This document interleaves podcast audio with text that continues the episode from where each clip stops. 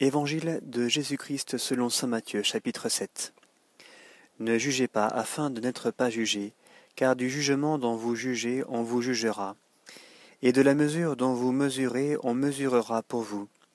Qu'as-tu à regarder la paille qui est dans l'œil de ton frère, et la poutre qui est dans ton œil à toi, tu ne la remarques pas.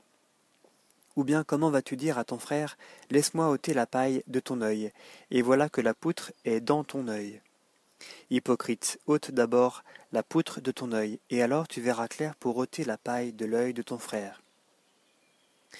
Ne donnez pas aux chiens ce qui est sacré, ne jetez pas vos perles devant les porcs, de crainte qu'ils ne les piétinent, puis se retournent contre vous pour vous déchirer. Demandez et l'on vous donnera, cherchez et vous trouverez, frappez et l'on vous ouvrira, car quiconque demande reçoit, qui cherche trouve, et à qui frappe on ouvrira. Quel est d'entre vous l'homme auquel son fils demandera du pain et qui lui remettra une pierre? Ou encore, s'il lui demande un poisson, lui remettra-t-il un serpent? Si donc vous qui êtes mauvais, vous savez donner de bonnes choses à vos enfants, combien plus votre Père qui est dans les cieux en donnera-t-il de bonnes à ceux qui l'ont pris? Ainsi tout ce que vous voulez que les hommes fassent pour vous, faites-le vous-même pour eux. Voilà la loi et les prophètes. Entrez par la porte étroite. Large en effet et spacieux est le chemin qui mène à la perdition, et il en est beaucoup qui s'y engagent. Mais étroite est la porte et resserré le chemin qui mène à la vie, et il en est peu qui le trouvent. Méfiez-vous des faux prophètes qui viennent à vous déguisés en brebis, mais au-dedans sont des loups rapaces. C'est à leurs fruits que vous les reconnaîtrez. Cueille-t-on des raisins sur des épines, ou des figues sur des charbons, sur des chardons? Ainsi tout arbre bon produit de bons fruits, tandis que l'arbre gâté produit de mauvais fruits. Un bon arbre ne peut porter de mauvais fruits, ni un arbre gâté porte de bons fruits. Tout arbre qui ne donne pas un bon fruit, on le coupe et on le jette au feu.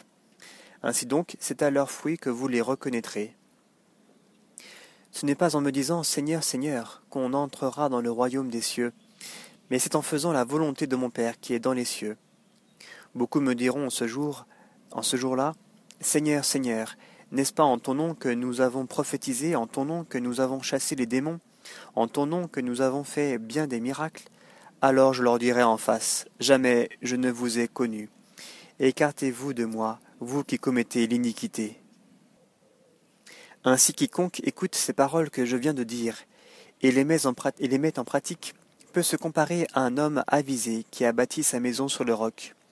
La pluie est tombée, les torrents sont venus, les vents ont soufflé et se sont déchaînés contre cette maison, et elle n'a pas croulé. C'est qu'elle avait été fondée sur le roc. Et quiconque entend ces paroles que je viens de dire et ne les met pas en pratique peut se comparer à un homme insensé qui a bâti sa maison sur le sable. La pluie est tombée, les torrents sont venus, les vents ont soufflé et se sont rués sur cette maison, et elle s'est écroulée, et grande a été sa ruine. Et il advint, quand Jésus eut achevé ses discours, que les foules étaient frappées de son enseignement, car il les enseignait en homme qui a autorité, et non pas comme leurs scribes.